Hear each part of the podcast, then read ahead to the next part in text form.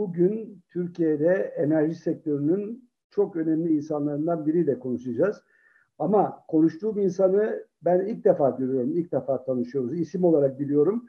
Fotoğraflarını görmemiştim ilk defa. Yani karşımda acaba şimdi onunla enerji yerine sanat, kültür falan mı konuşayım diye içimden geliyor.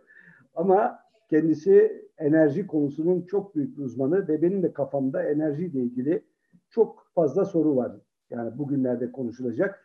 Bir de tabii evde 65 plus olduğum için ben evde kapalı olduğum için kafam artık çok şeytani şeylere çalışmaya başladı. O yüzden size aklıma gelen her türlü soruyu sorayım. Ama önce şuradan başlayalım. Şimdi tabii bir pandemi dönemindeyiz Murat Bey. Şimdi siz Enerji İslam'ın CEO'susunuz. Onun başındasınız. Dolayısıyla Türkiye'de yani Türkiye'de enerji konusunu en iyi bilen insanlardan birisiniz. Siz enerjinin üretim ve dağıtım tarafındasınız. Ben ise tüketici tarafındayım. Tabii tüketici tarafında olan herkesin ilk aklına gelen soru çok mu fazla tüketiyorumdan daha çok ya niye bu kadar pahalı bunlar? Ama ben oradan başlamayacağım. Önce pandemi döneminde siz üretim tarafından tabii ki daha iyi görüyorsunuz. Ben sadece kendi evimi görüyorum. Benim kendi evimde baktığım zaman ben evet. evde daha fazla kaldığım için daha fazla müzik dinliyorum, daha fazla televizyon izliyorum, daha fazla e, ısınmaya, enerjiye zaman harcıyorum. Dolayısıyla tüketimi biliyorum ama dünyada ve Türkiye'de trend nedir? Yani değişti mi Türkiye'de enerji tüketimi insanlarda, kalıplarında, paternlerinde, trendlerinde bir değişiklik var mı? Bana bir anlatırsanız çok merak ediyorum ben bunu.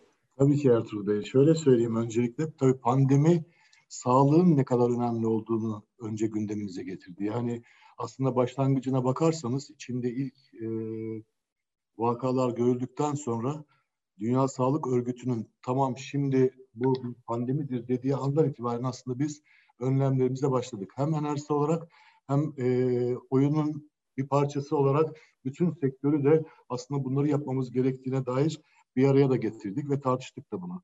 E, müşteri davranışları nasıl değişti diye bakarsanız biraz önce söylediğiniz şeyde çok haklısınız. Evde daha çok zaman geçirdiğimiz için aslında baktığınızda toplam tüketim içerisinde e, evde tüketilen enerji aslında yüzde 10-15 mertebesinde yükseldi e, kilowatt olarak. Ama bütün dünyaya baktığınızda bu hemen hemen benzer bir patern ama döndüğünüzde e, sanayide ciddi bir düşüş yaşandı. Ki bu Nisan-Mayıs aylarına baktığınızda dünyada da ki bunu Batı Avrupa ve Amerika diye de ayırmak mümkün yüzde 15-20'lere varan sanayi üretiminde elektrik tüketiminde ciddi anlamda düşüşler oldu. Peki e, Murat Bey şey var mı elinizde bir rakam var mı? Mesela en çok hangi sektörlerde düşüş oldu mesela? Böyle bir rakam sanayiden kastım zaten üretime dayalı. Özellikle e, Çin'den başlayan e, başlamakla birlikte yüzde on beş sanayi dediğim bu üretim daha çok ithalata, ihracata dayalı olan sektörlerde ciddi e, düşüş yaşandı. Ama Türkiye özellikle son çeyrekte yani son e, çeyrekte daha pozitif ayrıştı diğer dünya ülkelerine göre. Şu an aslında çok baz değiller birbirine ama 2019'la 2020'yi kıyasladığımızda hemen hemen eşit noktaya geldik Türkiye'de. Avrupa henüz daha bu noktaya gelemedi. Ha, çok bu söylemek mümkün. Üretimde Doğru. geldi yani. Tüketimde şu an 2019 ki 2019'da herhangi bir böyle bir vaka olmadığı için aslında normal seyreden bir e, enerji tüketim eğrisi vardı. Bugün aslında Türkiye o güne çok yakın bir yerde duruyor. Hala Avrupa'da buna ilişkin e, yüzde üç, yüzde beş, yüzde e, altılar mertebesinde farklı ülkelerde düşüşler hala devam ediyor. O toparlanma süreci tamamlanmadı. Ama bu güzel bir haber veriyorsunuz bize. Güzel yani. haber. Ekonomi açısından, reel piyasa açısından önemli. Çok enteresan. Peki başka böyle trendler var mı yani yeni görebileceğimiz? Mesela hastanelerde hastanelerde nedir durum mesela? Hastaneler belki daha fazla enerji tükettiler bu dönemde değil mi yani? Şöyle e, tabii belki şöyle bir e, kırılım vermekte fayda var. Türkiye'deki e, bu kırılım nasıl diye baktığınızda aslında yüzde 25 ile yüzde 28 arasını haneler tüketir. Yüzde 40 ile 45 arasını sanayi tüketir. Ticaret hanede bunun aslında geri kalan kısmını tüketir. İşte yüzde üç, yüzde iki aydınlatma ve tarımsal sulama dediğinizde böyle bir değişmeyen bir profil aslında var.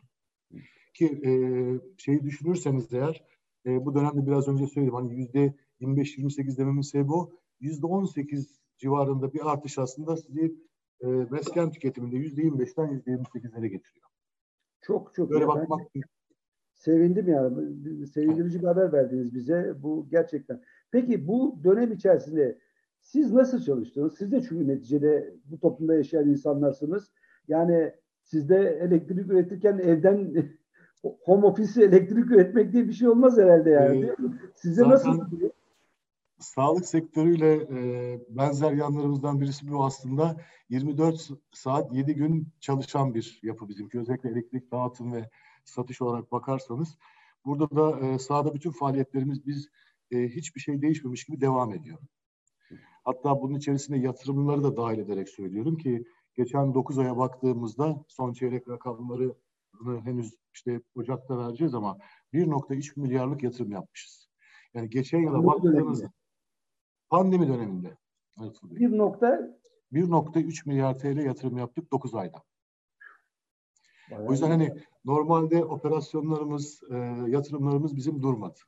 Hani durmayan sektörlerden biriyiz o anlamda. Milyon dolara yakın yatırım daha fazla yatırım yapmışsınız yani. Doğru. Doğrudur. Ee, diğer taraftan baktığınızda da aslında e, tabii ki e, dijitalleşmenin özellikle teknolojinin verdiği e, fırsatlardan faydalandık ki bunun müşterimizin de e, davranışlarında görüyoruz bunu zaten. Mesela pandemiden önce dijital kanallarımızı kullanan müşteri, müşterilerimizin toplamı yüzde beş. Pandemide yüzde yirmiye çıktı bu. Yani dijital kanalların kullanılması deyimiyle ne kastediyorsunuz? Şunu kastediyorum. Bizim e, mobil aplikasyonlarımız var. Telefon evet. üzerinden bunu yapabiliyorsunuz. Bilgisayardan faturanızı evet. ödüyorsunuz, başvurabiliyorsunuz. Yani bankacılık sistemi gibi. Bankacılık sistemi gibi sizin de işlemlerinizde dijital şeyler. Doğru. %20'ye çıktı bu öyle mi? E, şöyle söyleyeyim hani enerji olarak biz 2010'dan beri e, IT altyapımıza çok ciddi yatırım yaptık. Yani kabaca 10 yılda e, bir, 1 milyar TL'ye yakın yatırım yaptık biz IT sistemlerimize. Bugün dijital yapılar olarak da aslında bir bankanın e, telekom altyapılarının sahip olduğu altyapıya sahibiz aslında. Tabii yeni gelişiyor. Yani eğer hatırlarsanız ben telekom sektöründeyim 2020'li yıllarda. O dönemde tabii başlangıcında IT altyapısı olarak başladı bunlar. Bugün e, enerji biraz daha geriden takip ediyor bunu. Ama e, enerji olarak biz burada öncülüğümüzü sürdürüyoruz ve bundan sonra da öyle olacak. Şimdi e, Murat Bey benim merak ettiğim bir şey de var. Enerji sağ deyince sizin faaliyet alanınızda neler var tam olarak? Yani üretimle ilgili, dağıtımla ilgili neler var? Anlatır mısınız bana ben çünkü tam bilmiyorum. Belki şöyle bir özet vermekte fayda var. Ee, aslında 1994 yılında enerjide kurulmuş. Kendi iç tüketimini e, sağlamak için kurulmuş bir şirket. 2006'da bir yeni yapılanmaya gidiyor. Üretim ve e, dağıtım planları, stratejilerini yapmaya başlıyorlar. 2009'da ilk başkenti alarak başlıyor Enerjisa. Daha sonrasında 2013 yılında e, Toroslar ve Ayadaş bölgesi, bu İstanbul Anadolu yakası diyebiliriz. E, Toroslar'da Adana, Mersin, Antep, Hatay, e, Gaziantep ve Kilis'in, Osmaniye'nin dahil olduğu bir grup var. Bir de e, başkent dediğimiz Ankara ve etrafındakiler Kırıkkale, Kastamonu, Zonguldak, Çankırı e, aslında sorumluluk sahamızda. Burası işimizin dağıtım ve satış kısmı. 2009'dan sonraki özelleştirmelerden sonra bunlar dahil oldu. Ama aynı zamanda bir üretim portföyü var ki o ayrı bir şirketimiz. E, başka bir yönetim e, kadromuz var. Çünkü 2018 yılında Enerjisa Enerji halka arz edildi. Türkiye'nin o gündeki en büyük enerji e, halka arzıydı. Ben o şirketten sorumluyum Ertuğrul Bey. Ve e, 20 milyon e, kullanıcımız var. 11 milyon müşterimiz var. 11 bin çalışan arkadaşımla ekibimizle e, hizmet vermeye gayret ediyoruz. Türkiye'de. O zaman elinizde Türkiye ile ilgili çok güçlü bir data var yani. Doğru. 11 Doğru. milyon e, tüketici böyle müthiş bir rakam bu. E, peki Murat Bey enerji deyince tabii biz şimdi sizin gibi üretim tarafında değiliz ve biz dolayısıyla sosyal tüketiciler olarak da giderek hayatımızda temiz enerji kavramı daha önem kazanmaya başladı. Şimdi o alanda neler oluyor? Yani her alanda bu. Sadece siz alanınızda değil yani gazetecilik. Mesela tekstil sanayi şu anda fashion Doğru. başlarındaki en büyük bela karbon salınımı. Dünya karbon salınımının yüzde sekize yakını tekstilden geliyormuş. Şimdi bizde şu giydiğim kazak havayı kirletiyorsa ben de sorumlusuyum bunun bunu kullanarak. Peki siz ne görüyorsunuz? Burada trend nedir? Daha temiz bir enerji için nereye ee, yani? Ertuğrul Bey belki şöyle başlamak lazım buna. Dünyada e, 5D diye ifade edilen trendler var aslında. Enerji dünyasını da etkileyen aslında bunun diğer sektörlerde de etkilerinin olduğu. Bunlardan bir tanesi sizin bahsettiğiniz gibi dekarbonizasyon. Yani bugün hangi işe bakıyorsanız dünyada bununla ilgili ciddi gelişmeler var. Hatta teşvik edici yani karbon salınımını düşürmeye teşvik edici bir sürü e, strateji dokümanları, bununla ilgili kurallar ve düzenlemeler yapılıyor. Türkiye'de bir ucundan buna başladı. Biz enerjisi olarak yine dediğim gibi önce olmak e, niyetindeyiz. Diğeri dijitalleşme. Biraz önce bahsettim artık hayatımızın her tarafına girdi. Yani bütün sektörleri değiştirdi ve kaçınılmaz bu. Diğer taraftan desentralizasyon aslında adil merkeziyetçiliğe geçiş. Yani aslında enerjinin çok basit bir kuralı var. Tükettiğiniz yerde üreteceksiniz. Evet. Şimdi aslında baktığınızda geleneksel yapılara baktığınızda büyük barajlar, büyük yapılar tabii bu o hızlı büyümenin verdiği 1950'lerden sonra enerji dünyası sanayi çok büyük bir atılım gerçekleştirdi. Bulunduğunuz yerde yapmak kolay değil ama bugün gelinen noktada bunun yanı sıra özellikle güneşin ve rüzgarın e, birim maliyetlerinin fiyatlarının düşmesi nedeniyle artık devletin de biraz teşviğiyle aslında rekabet edebilir hale geldi. O yüzden de desentralizasyon önemli bir noktaya e, doğru gidiyor şu an ve destekleniyor, teşvik ediliyor. Diğeri oyuncu sayısının artması, demokratikleşme. Yani bu sektöre girerken bariyerlerin ortadan kalkması, oyuncu olarak hem e, hatta ona güzel de bir terim, terim söylüyorlar, prosumer, hem üreten hem tüketen. Ama çok enteresan bir şey söylüyorsunuz siz yani. Bu işi üretip satan insanlar fazla oyuncu gelmesin diye bakar. Siz diyorsunuz ki demokratikleşmesi lazım, daha fazla oyuncu gelmesi lazım diyorsunuz. Ee, şimdi dünyadaki trendlerden kaçamazsınız. Yani sonunda sizi bir yerde yakalayacak. Siz ona göre nasıl yapınızı değiştireceksiniz. Biraz önce hani enerjisi bunlar için ne yapıyor? Mesela işimin enerjisi diye bir e, e, yapı çıkardık şu an. Aslında çatıya enerji, immobilite, e, verimlilik ki verimlilikten biraz bahsetmek isterim müsaade ederseniz. E, diğer taraftan immobilite dediğim şey artık araç dediğimiz, elektrikli araç dediğimiz şeyi A noktasından B noktasına götüren bir şey değil bizim için. Aslında bizim şebekelerimizin artık bir parçası bu. Trafo gibi, kablo gibi. Çünkü artık yükünüzü e, müdahale ettiği bir yer, alıp gerektiğinde elektrikler kesildiğinde o araçtan kullanıp ondan satın alabileceğiniz bir modele doğru gidiyoruz. Şimdi bu tabii hepimiz için aynı şey yani. Ben de mesela gazete bir zamanlar kağıttı. Şimdi kağıt hala devam etseydi arkadaşlar şu kağıdı fazla tüketmeyin, dijitale geçin demek zorunda kalacaktım ben de. Allah'tan yönetici değilim. Şimdi böyle bir şey zorunda. Bunu rahatlıkla söylerim de yönetici olsaydım bu rahatlıkla söyleyemezdim. Ama enteresan bir şey söylüyorsunuz. Bu tabii sizde yeni bir verimlilik anlayışı da getiriyor. Yani Doğru. eski gibi klasik e, şey değil yani bol tükettirip bol para kazanayım, fiyatı yükselteyim, sürümü arttırayım, bana gelen para artsın değil. Daha başka şeylerle bunu karlılığı başka bir alana doğru taşımak, daha sosyal karlılık sistemine doğru gitmek değil mi? Ertuğrul Bey şöyle söyleyeyim. O dönem e, o dönem anlayışı belki yavaş yavaş başka bir şeyle değişiyor. Sürdürülebilirlik artık. Yani, yani kısa vadede bir şeyler kazanıp daha sonra hani sistemi çıkmaza sürüklemek yerine sürdürülebilirlik aslında birincil sıraya çıktı burada. Ne demek sürdürülebilirlik? Bunun içerisinde aslında çevre var, sosyal sorumluluk var ve yönetişim var. Yönetişim derken sadece şirketinizin kendi yönetiminden bahsetmiyoruz sektörün, ekosistemin hatta sürdürülebilirlik belki şöyle özetlemek lazım. Kelime söyleyince sürdürülebilirlikten biraz ürküyoruz, korkuyoruz ama aslında insanlığa ve memlekete faydadan bahsediyoruz. Bu tek başına şirketin çok karlılığı değil, bütün sistemin yaşamasıyla mümkün. Bugün dünyada bir milyar kişi elektriğe ulaşamıyor. 2 milyar kişi temiz suya ulaşamıyor. 600 milyon kişi yemek pişirebilecek temizlikteki suya ulaşamıyor. Peki e, temiz enerjide giderek Türkiye'de daha çok bu e, rüzgar enerjisini görüyoruz. Tabii onunla ilgili de eleştiriler başladı ama ben artık onu çok fazla ciddiye almıyorum. Çünkü neticede o karşılmaz bir şey. Sizde de var mı e, rüzgar enerjisi? Şöyle söyleyeyim, üretim şirketimizin portföyünde var ama ben belki şöyle de özetleyebilirim onu.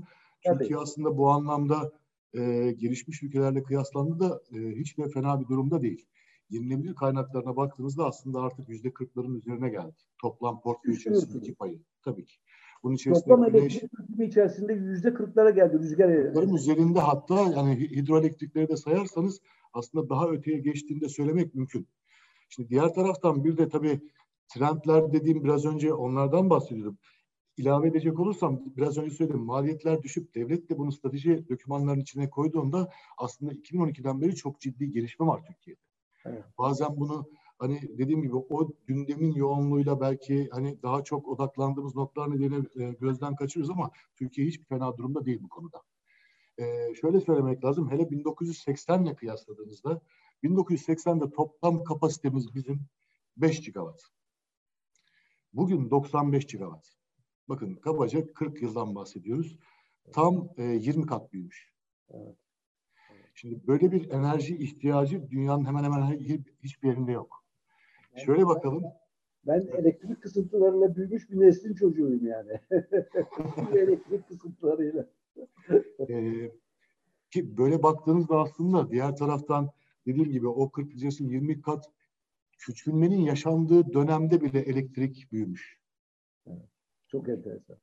Ki o yüzden biraz önce dünya trendlerini söylemiştim. Bir de Türkiye trendleri var. Bunların kesiştiği noktalar arasında yeni fırsat alanları biraz önce bahsettiğiniz o yeşil enerji tercih edebileceğiniz, gelecek için, insanlık için, sürdürülebilirlik için tercih edebileceğiniz çözümler sunmaya başladı artık.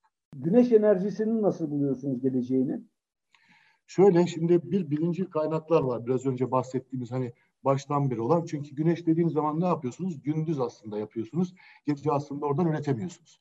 Ama artık öyle bir noktaya geldi ki bu da kaçınılmaz. Biliyorsunuz e, YEKA projeleri vardı. Yenilebilir e, kaynaklar üzerinden ciddi anlamda 1000 megawattlık bugün e, daha küçükleri parça parça yapılan Türkiye'de ciddi anlamda bu da büyüdü. Ki e, hani ilk başta burada İspanya, Amerika, Çin hatta Almanya kendi çatılarına ki güneş ne kadar olduğunu tartışırız Almanya'da. Türkiye ile kıyaslandığında ama bu e, arayı çabuk kapattı Türkiye. Hatta şimdi önümüzdeki dönemde daha da fazla olacağını inanıyorum. Çünkü hem teknoloji değişmeye başladı, içindeki komponenti kimyasalı hem de maliyetler düşmeye başladı. Bu daha fazla yer alacak anlamına geliyor. Bir de bunu batarya sistemleriyle bir araya getirdiğinizde aslında bugünkü birinci sistemlerden bir farkı da yok. Siz şu anda enerji olarak üretimde en büyük yatırımı nereye yapıyorsunuz? Şu an e, önümüzdeki dönemde başkanımız da bununla ilgili açıklamalar yaptı. Oradaki projelerle ilgili tabii bir şey söylemem hani net rakamlar söylemem mümkün değil ama kabaca şöyle baktığınızda portföyün yeni yatırımları daha çok güneşle ilgili. Güneşle ilgili. Ben çünkü son Las Vegas tarafına gittiğimde yolda böyle yani imans çok büyük güneş doğru, enerji doğru. panelleri, tarlaları gördüm böyle. Yani hakikaten gidiyorsunuz böyle metrelerce değil kilometre kadar uzunlukta şeyler. Yani Türkiye'de de böyle bu tür Güneş Başladı. olacak mı yani? Başladı. Bunlar var da zaten. Bir megawattlık santraller de var. Yeni var dönemde bunlar yapılıyor olacaklar. Hele hele ki e-mobilite bunu bayağı kökünden değiştirecek. Bugün Kaliforniya'da, e, San Francisco'da araçların yüzde yirmisi elektrikli. Yüzde yirmiye geldi. Yüzde yirmiye geldi. Yani dünyada çok daha değil kullanım ama ki 2035'ler civarında toplam satılan araçların yarısının elektrikli olacağı düşünülüyor. Anladım. Şimdi böyle olduğu zaman yüzde yirmisi bile toplam elektrik talebini yüzde on beş artırıyor. Yani önümüzdeki dönemde daha fazla ihtiyaç olacak enerji. Peki bir bir soru daha var ama bu rüzgar enerjisi santral şeyleri e, dönen şeyler bunların boyutları küçülecek mi yoksa hep böyle mi kalacak onlar? Şimdi farklı amaçlar için kullanılanlar var. Şimdi e, şebeke seviyesine göre bunlar ev kullanımı için de var. Daha orta seviyede olanlar da var. Ama bunlar verimlilik açısından diğerlerinden daha öne çıkıyorlar. Bir de orada hani ekonomiyi kullanmak. Yani ne kadar büyük yaparsanız aslında daha fazla üretim yapıyor. Ama bugün ev kullanımı için bile e, rüzgar santralleri var. Hatta farklı formasyonda var. Sadece kanat değil, dairesel hareket edenler de var artık. Anladım. Ee, peki biraz da şeye gelelim. Yani bize tüketici olarak tavsiyeleriniz var mıdır? Çünkü siz madem sorumlu bir üreticisiniz siz. Yani bizim içki satan arkadaşlarımız gibi alın ama fazla içmeyin. Siz de alın elektriği ama fazla kullanmayın diyecek bir durumda mısınız yani? Böyle ne yapmamız lazım bizim evde? Ee, Bununla şey ilgili e, belki şuradan da başlamak lazım. Türkiye'nin dinamiklerinden birisi de verimlilik aslında. Bugün en ucuz, en hızlı geri dönen yatırımlar enerji verimliliğine yap, yapılan yatırımlar.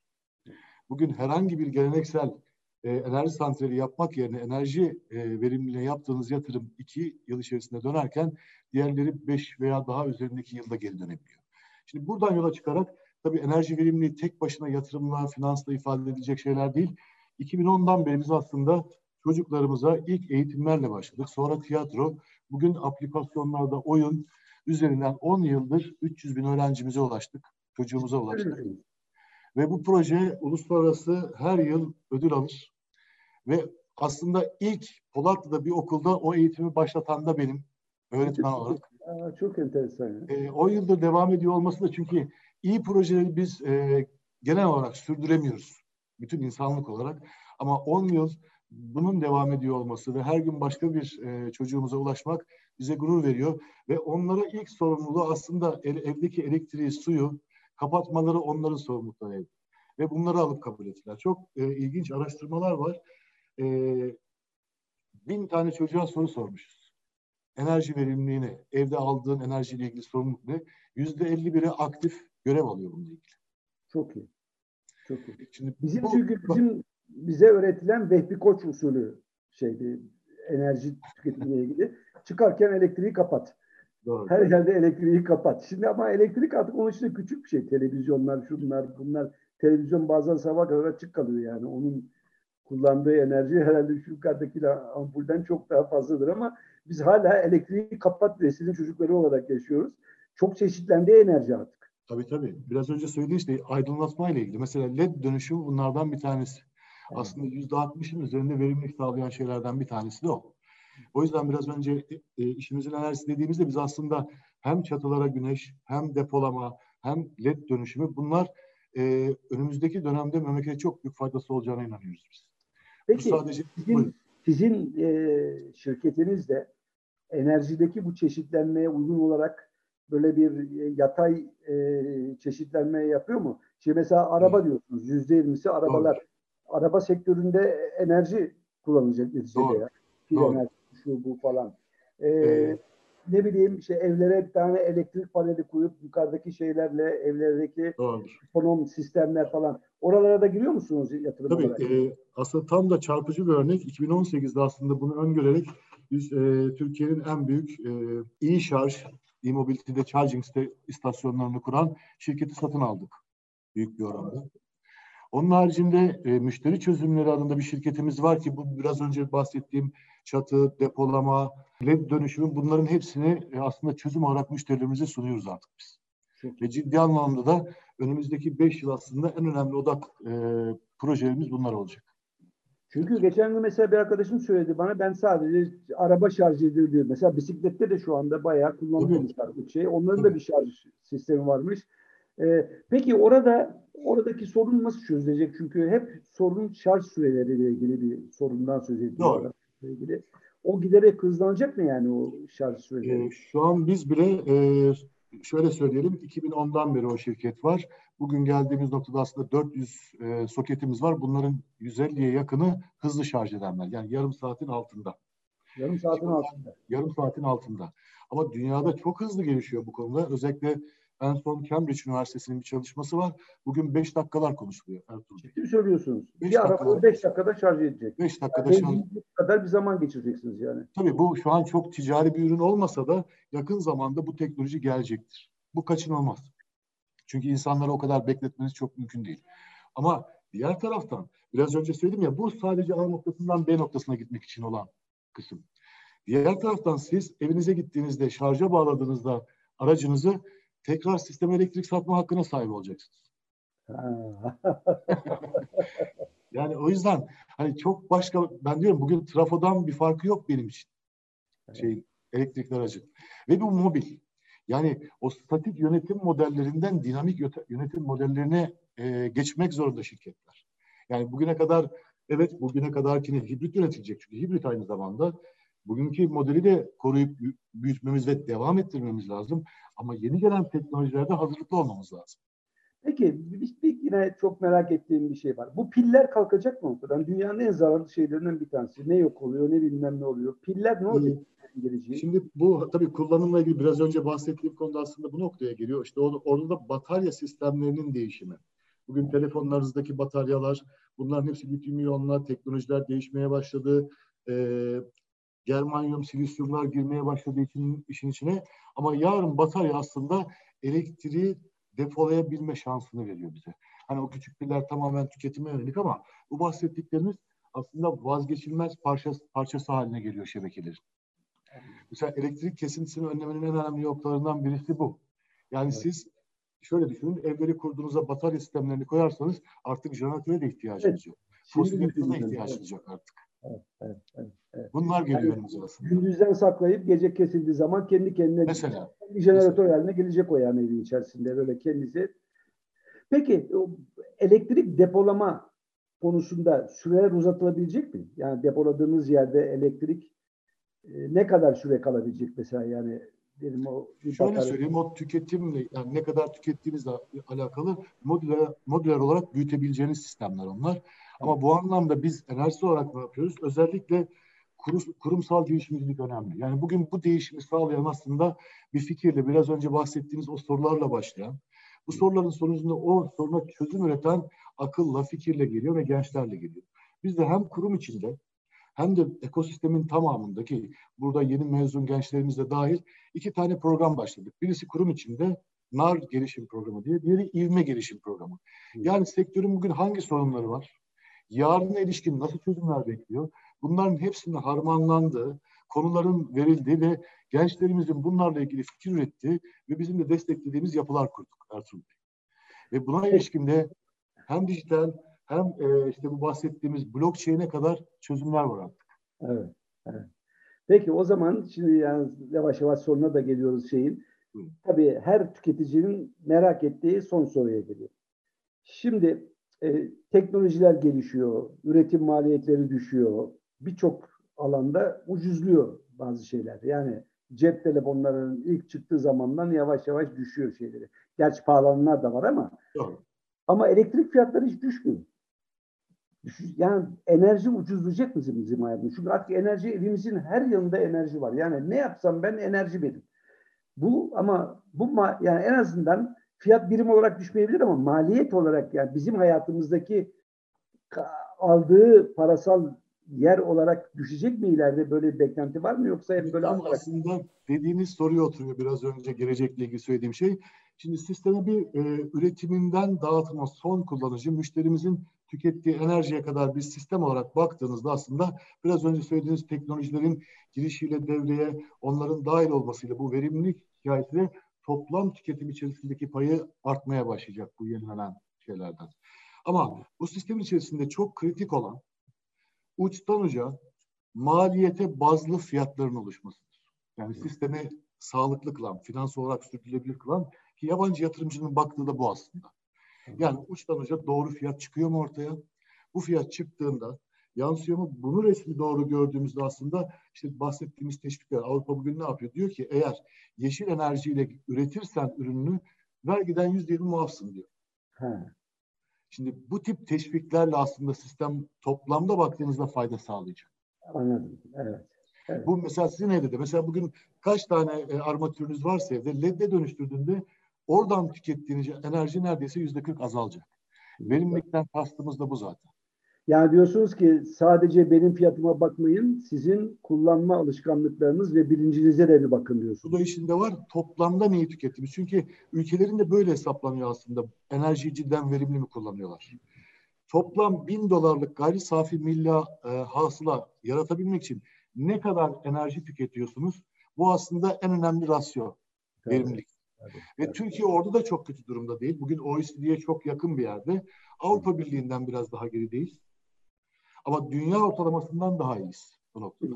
Evet. Ama bu da katma değerli üretim yaparak o enerji maliyetini içeride düşün. Sabit bile kalsa o katma değeri artır. Anladım. Peki Murat Bey son bir soru soracağım size. Buyurun. Bu termik santraller, kömür santralleri kalkacak mı? Bir de nükleer santral ne olacak? Ben şöyle söyleyeyim. Gelmeden önce e, aslında bir Vaclav Simir'in çok güzel bir kitabı var e, enerji ve uygarlık diyor. Evet. Yani mum ışığıyla başlamış. Mum ışığı aslında oradaki kimyasal enerjiyi 10 binde birini kullanıyor ısıtırken. Edison 1880'de bunu yapıp 10 katına çıkarıyor verimliliği. Gaz santralleri 1960'tan itibaren hayatımıza giriyor ve %60 verimliliğe geliyor. Yani o günden bugüne bu değişime baktığınızda aslında görüyoruz. Dünyada bu trend de biraz önce dekarbonizasyon dediğim trend bu zaten. Bu zaman içerisinde tabii bir anda ortadan kalkması değil ama zaman içerisinde yerine yenilenebilir enerjiler girdikçe devamında yatırımın bu tarafa kaydığı da artık aşikar. Ki Türkiye'de o yüzden dedim yüzde kırkın çok üstünde artık. Bu dönüşümü görüyoruz. Yani 2010'dan beri bile görüyoruz. 2010'lara baktığımız aslında gazın toplam tüketim içerisindeki payı yüzde 46 iken bugün yüzde 29'lara düşmüş. Çok iyi. Evet. O yüzden hani bu anlamda strateji doğru gidiyor ki e, hakkını teslim etmek lazım. Bakanlığın stratejisi de baktığınız aslında bu yönde. Ama ihtiyaçları ve reali de e, gözden göz ardı etmemek lazım. Türkiye cidden ihtiyacı olan hatta Avrupa'ya göre 10 kat daha hızlı elektrik talebinde büyüyen bir ülke. O yüzden evet. hani Avrupa'da planlama yapmak çok kolay. Türkiye o kadar kolay bir yer değil planlama yapmak için. Gündelik işimizde bile. Evet, evet. O biliyorum Türkiye'deki planlamaları yapmak. Ben 1975 yılında Paris'te doktorumu yaparken 75 yılının sonunda Türkiye e, 1 milyon televizyon alıcısı parkını e, 1979-80'de geçecek diye yazmışım. Tezimi savunurken yani yazarken böyle yazmışım. Üç ay sonra tezimi savunurken bir milyon farkı geçmişti Türkiye'de. Onu da düzeltmek zorunda kaldım. Çünkü basılmıştı dedim böyle bir. Yok yani çok hızlı gelişiyor er, Ertuğrul Bey. Yani e, Steve Jobs'ı bile hayretler içinde bıraktı son 20 yıl. Evet. Yani öyle bir şey diyor ki herkese 9 kilobayt yeter diyor.